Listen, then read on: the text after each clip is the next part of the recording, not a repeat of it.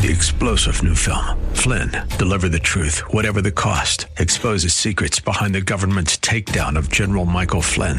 Flynn knew what the intel world had been up to. He ordered the first audit of the use of contractors. This set off alarm bells. He told the truth. He was the most dangerous person for Donald Trump to hire. They had to get rid of Flynn.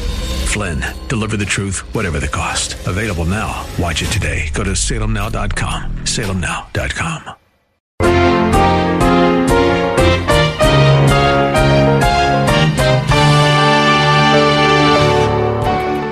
See, those who love the world are indeed enemies of God because they are part of an evil system, and that's what, that's what we mean by the world in this context the world that is hostile and opposed to God. So you join forces with that world, you are in opposition to God.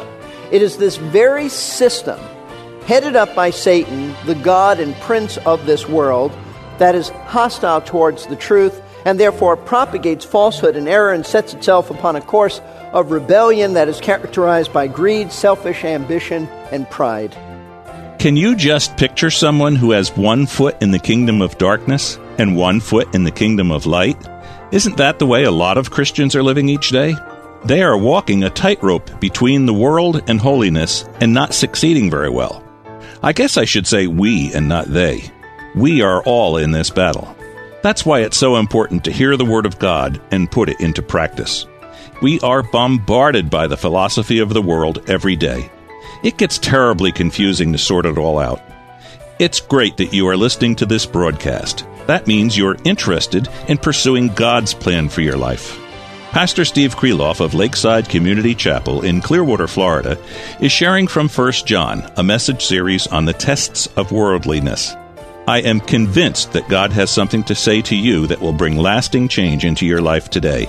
Let's listen carefully. Here's Pastor Steve with today's message on verse by verse. One of the most tragic figures in the Bible is a man by the name of Demas, D E M A S, Demas. He's mentioned several times in the New Testament. Twice he is included in greetings from the Apostle Paul as he greets two specific churches. He says, Demas is with me, sends his greetings. And he says that because he was a fellow minister of the gospel with Paul. He was a colleague of Paul's. And according to Philemon, verses 23 and 24, Demas was associated with the ministry not only of Paul, but of other great men. He's listed along with two gospel writers, Luke and Mark. He's also listed along with Epaphras and Aristarchus, two leaders in the early church. But even though Demas was the colleague of the great apostle Paul and these other men of God, men who demonstrated daily the reality of Jesus Christ in their own lives, we read these very sad, tragic words about Demas in 2 Timothy chapter 4. Demas, Paul said, having loved this present world, has departed or deserted me and gone to Thessalonica. Paul was on the verge of being executed by the Romans because of his faith in Christ. He's in a prison there, and he says, Demas abandoned me. He abandoned me and went to the city of Thessalonica. And the reason for his desertion, Paul says, is simply that he loved this present world. Now, Paul doesn't specify give any details about what Demas found so attractive in this present world that would have caused him to leave the apostle and the ministry of the gospel. But it must have been something, must have had something to do with the city of Thessalonica, because that's where he went. Perhaps it was the allurements of a woman in that city. Maybe. We don't know. Maybe it had something to do with material gain that he would find there. It's possible. Or maybe he just was attracted to the Greek philosophy that dominated Thessalonica. Now, we don't know if Demas ever repented of his sin. I, I hope so. We don't know if he repented of the sin of forsaking Paul and loving the world. I certainly hope that Demas did, but we aren't told in Scripture. But if he did not, if he never repented and that was it, and he went back into the world, then it reveals a tragedy about him, a tragic truth about him. Although he had some kind of association with Christ and the gospel, if he never repented of this sin, then his love of the world demonstrated that he had never really been converted. In other words, he loved the world because he still belonged to the world.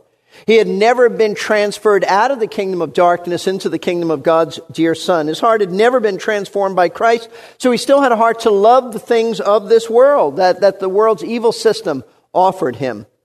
Now, Demas is not the only professing Christian who has ever loved this present world. For over 2,000 years of church history, there have been many people who claim to love Jesus Christ, but the truth of the matter is that what they really have loved wasn't Christ at all, but the world that hates Christ, that's hostile towards Christ, that is opposed to Christ, opposed to the standards of holiness. In fact, James, in his little letter at the end of the New Testament, says that whoever wishes to be a friend with the world makes himself an enemy of God. You're not even neutral. You're fighting God. See, those who love the world are indeed enemies of God because they are part of an evil system, and that's what, that's what we mean by the world in this context. The world that is hostile and opposed to God. So you join forces with that world, you are in opposition to God.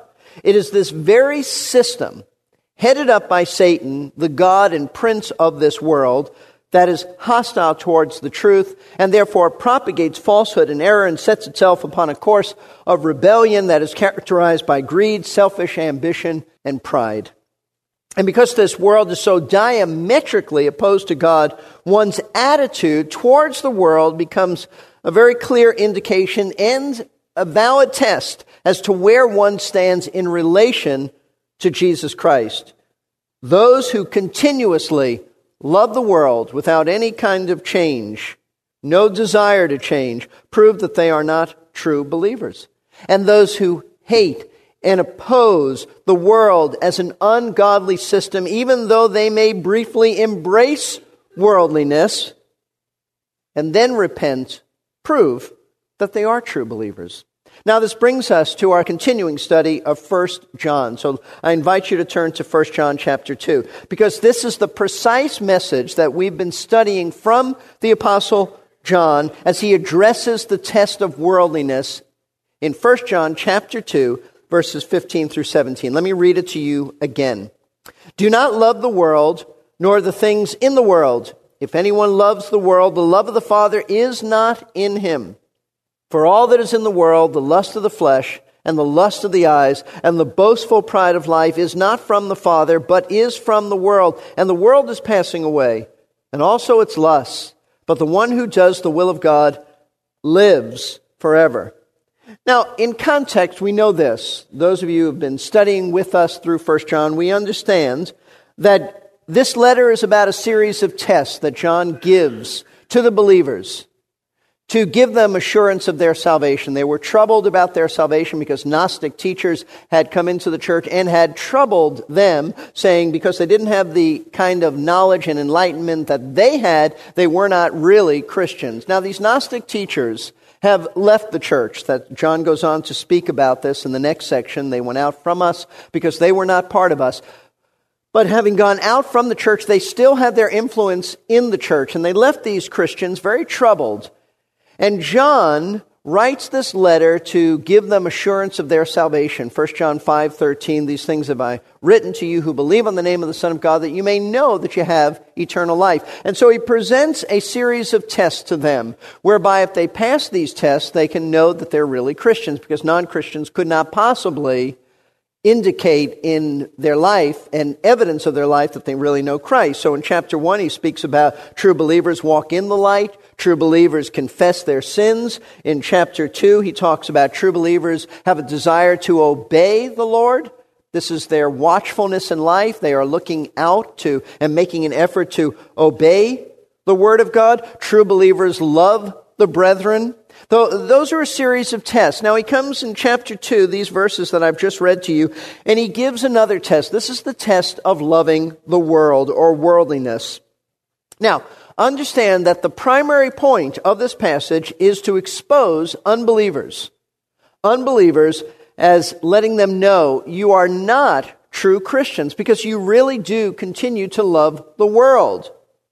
But also, in doing that, he's giving assurance to true believers who no longer love the world. They don't want to embrace the world. But keep in mind, that's the, that's the primary point of this to give assurance to believers, to expose unbelievers as unbelievers. But also, these verses, in a secondary sense, help Christians, and I realize this isn't John's primary point, but they do help Christians to guard their hearts against being seduced by the world and temporarily falling into the sin of worldliness. While it is true that no true Christian will permanently love the world, not of his heart has ever really been changed by Christ.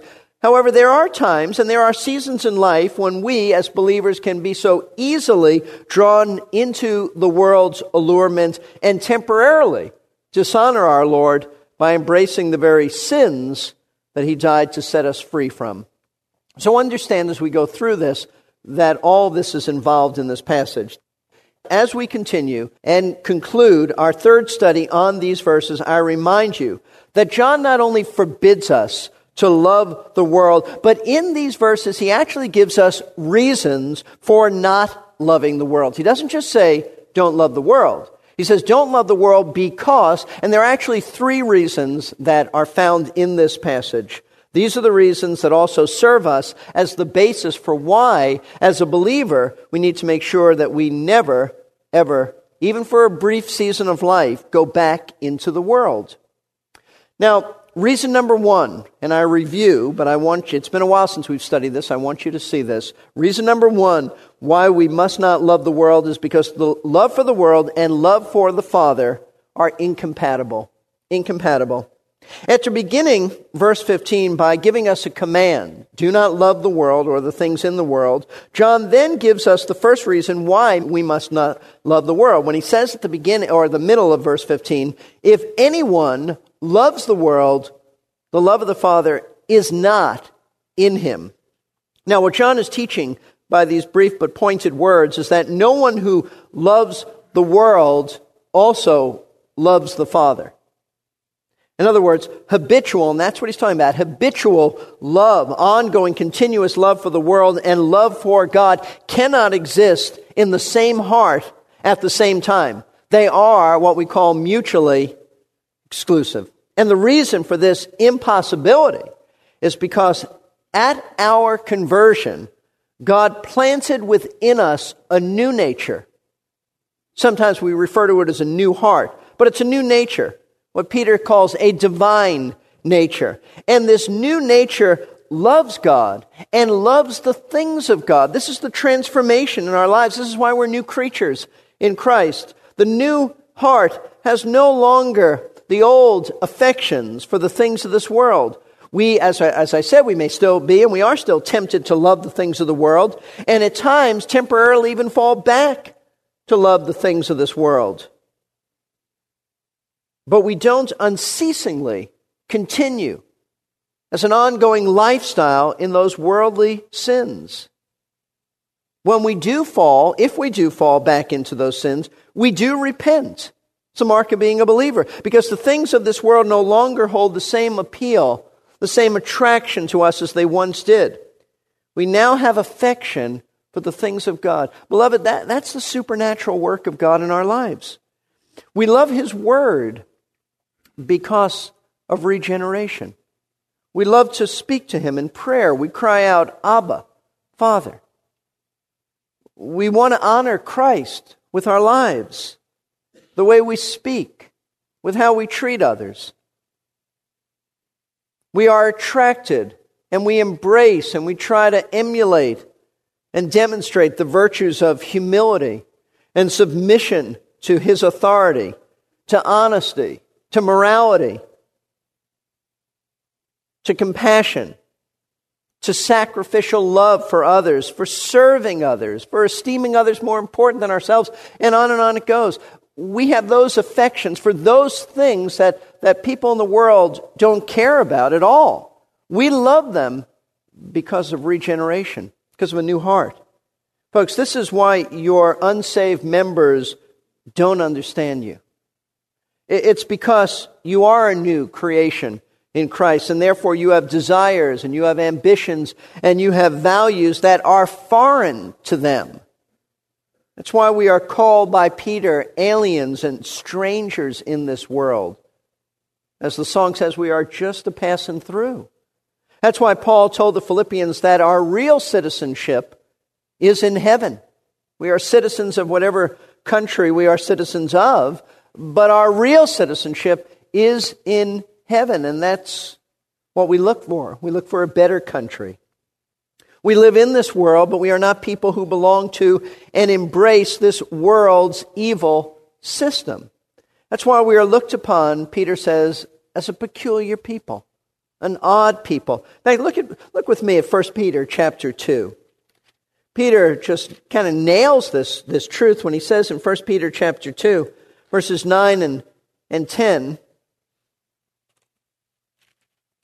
he writes, But you are a chosen race, a royal priesthood, a holy nation, a people for God's own possession, so that you may proclaim, watch this, the excellencies of him who called you out of darkness into his marvelous light. We've been called out of the world, the world of darkness, and into his marvelous light. For you once were not a people, but now you are the people of God. You had not received mercy, but now you have received mercy. We've been called out of the darkness of this world's kingdom in order to proclaim the excellencies of Christ. And the world can't possibly understand this. Not at all. Why? Because they're still in darkness. And we, we understand that. We should understand that. So, so don't be troubled if they can't see what you're about. So, the first reason John gives us for not loving the world is because love for the world and love for the Father are incompatible. You cannot have a converted heart and yet still love the things of this world.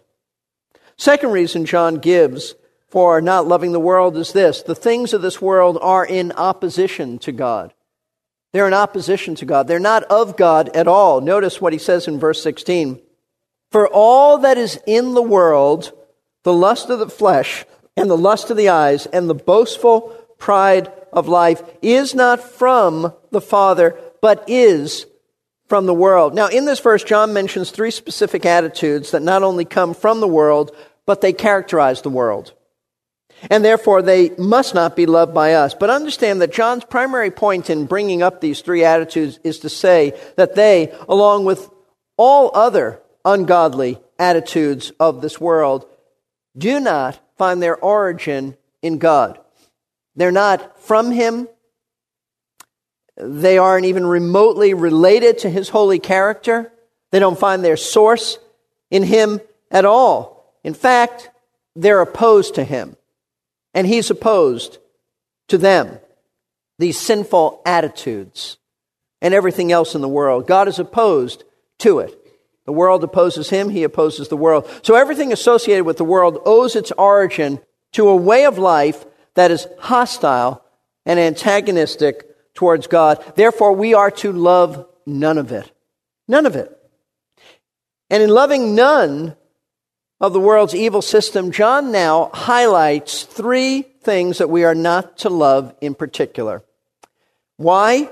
I don't know that this is an exhaustive list, but the sins and attitudes that he mentions here are so characteristic of the pagan way of life that's contrary to God's ways that John feels compelled by the Spirit of God to highlight these attitudes. The first attitude John tells us not to love because it is so characteristic of the world is the lust of the flesh. Now, we've already looked at this, but let me just mention it briefly. What John means by this expression, the lust of the flesh, is the cravings that come from the unregenerate, sinful hearts of the unsaved.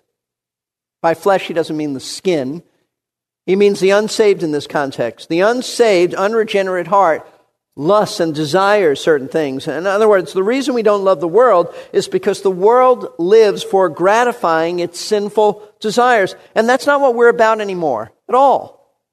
What John is saying then is that the pagan way of life is a lusting after things that give the unsaved person wicked pleasure. And we saw last time we studied this from Galatians chapter 5 that Paul lists some of the deeds and lusts of the flesh. Galatians 5 19 and 20 lists them as immorality, impurity, sensuality, idolatry, sorcery, enmities, strife, jealousy, outbursts of anger, disputes, dissensions, factions, envying, drunkenness, carousing. These are the deeds of the flesh that people of the world commit. And you know what? They desire to commit this. Their heart gravitates to this. This is what they want. They long for these things because they are attracted to these things. But not us. Not us. God is opposed to the lust of the flesh. Therefore, we're opposed to them as well. Second attitude. Now we move on to new territory. The second attitude that John tells us not to love because it is so paganly characteristic of the world and so unlike God is, he calls it the lust of the eyes. Now, there is no question that the root of our problem, our sin problem, is the lust that comes from our sinful hearts. Our hearts are evil. So understand that is the root. But so often our lusts are aroused by what we see with our eyes and that's what John means by the lust of the eyes. He's not talking simply about sexual lust here, but the covetousness, the desires that are often aroused by what we see visually. Here's how C.J. Mahaney, in his book on worldliness, describes the lust of the eyes. He writes, Our hearts may generate sinful cravings, but they can also be aroused by what we see.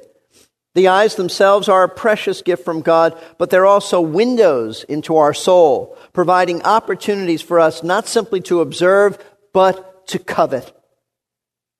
He writes, please don't limit this to sexual sin. Practically anything can stimulate greed in our souls. So, what John then is referring to is this truth. The world is characterized by a craving to have and acquire those things that we see. That's how the world lives. I see this, I want this. That's what John is saying. In other words, the eyes are like windows that let in all kinds of temptations that turn into coveting. We see something, we want it. It arouses sinful lusts and desires. Think of some of the examples that Scripture gives us of individuals who sinned because they lusted to have something. And not only examples, but some of the clear statements about this, warnings to us. For example, we're told in Genesis that Eve looked upon the forbidden fruit tree as a delight to her eyes. There must have been something so pleasing, so beautiful about this tree that she said it delighted her eyes and she wanted it. Even though God said don't, she said yes. King David lustfully looked upon Bathsheba as she was bathing, and it led to adultery and murder. It started with his eyes. Jesus spoke against a man using his eyes to commit mental adultery with a woman. James writes against people in the church showing favoritism to those who look wealthy. They look wealthy. They come into the church, and by, James says, by the way they're dressed, you can see they're, they're a man of means, and you say, Come and sit up front here. But someone comes in who doesn't look as prosperous. In fact, by his clothing, it's obvious that he's poor and he has very little money to contribute to the church or the prestige of the church, and you don't have him join you up front. James says that's wrong. But it starts by looking. By looking.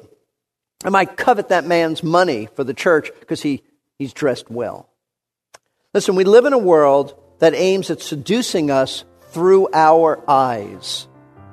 Television, cinema, magazines, the internet, advertising, billboards. And the goal of all of these visuals is to create in us a lust to covet what we see. Isn't it scary to think that we can be seduced by what comes into our hearts through our eyes? It would be great if we could flip a switch or push a button and turn off our response mechanism. It's not quite that simple. God is giving us an understanding of how we function, of how sin works, and how the devil tries to draw us away from what is right and good and holy. Let's not surrender without a fight. We don't always win every battle against temptation, but God has given us what we need to win. Verse by Verse Radio is here to help you in your spiritual battle. You can take advantage of many resources that are found on our website, versebyverseradio.org. Call us at 727 239 0306 for help and counsel. We need your help too. This ministry is supported by our listeners. If you would like to send a gift to help us stay on the air, you can do that by phone, mail, or even online. We appreciate your faithful support and partnership. Join us again next time for another message in the series. Until then, this is Jerry Pruden saying, See you then, here on Verse by Verse.